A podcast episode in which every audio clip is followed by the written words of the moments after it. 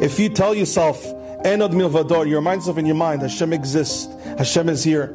If you talk to Hashem while you're driving in the car, have a conversation with God. How many moments in the day do we have that we can actually talk to HaKadosh Baruch Hu? When we daven from the Siddur, Shachrit, Mincha, and Arvit, it's not the maximum you're supposed to pray, it's the minimum you're supposed to pray. The maximum is, the maximum is always daven to Hashem throughout the day in any language. You're sitting in traffic, eh? It's not just a red light. It's not just traffic. It's an opportunity to talk to God. Daven for your wife, daven for your husband, daven for your children. Have a conversation with God. Daven for the Jews in Eretz Yisrael to be safe. Daven for people to get married, for people to have children who don't have children yet.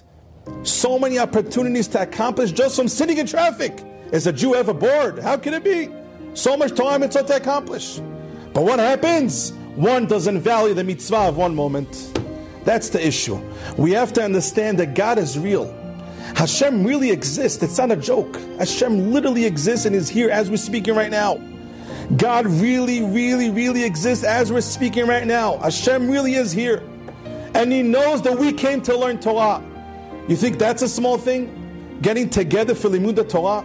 There's so many other things to do in the big world. But Yehudim get together to learn Torah, to make a Kiddush Hashem. That itself already makes a big difference for Shiur Torah. The Koach of Torah, the Koach of lectures, the Koach of one moment of mitzvah.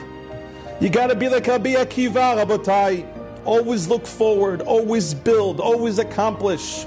Never say, ah, I should have done this and this and that. Always say, wow, look how much more time I have to live. How much mitzvot I can accomplish. What a full Shabbat is. Well, one prayer is, one bracha is, hadlakat nerot, tzniut, tzitzit, so much mitzvot to accomplish. Life is so awesome. It's so awesome to be a Jew. We are more than just a lottery. We're sons and daughters of Hashem.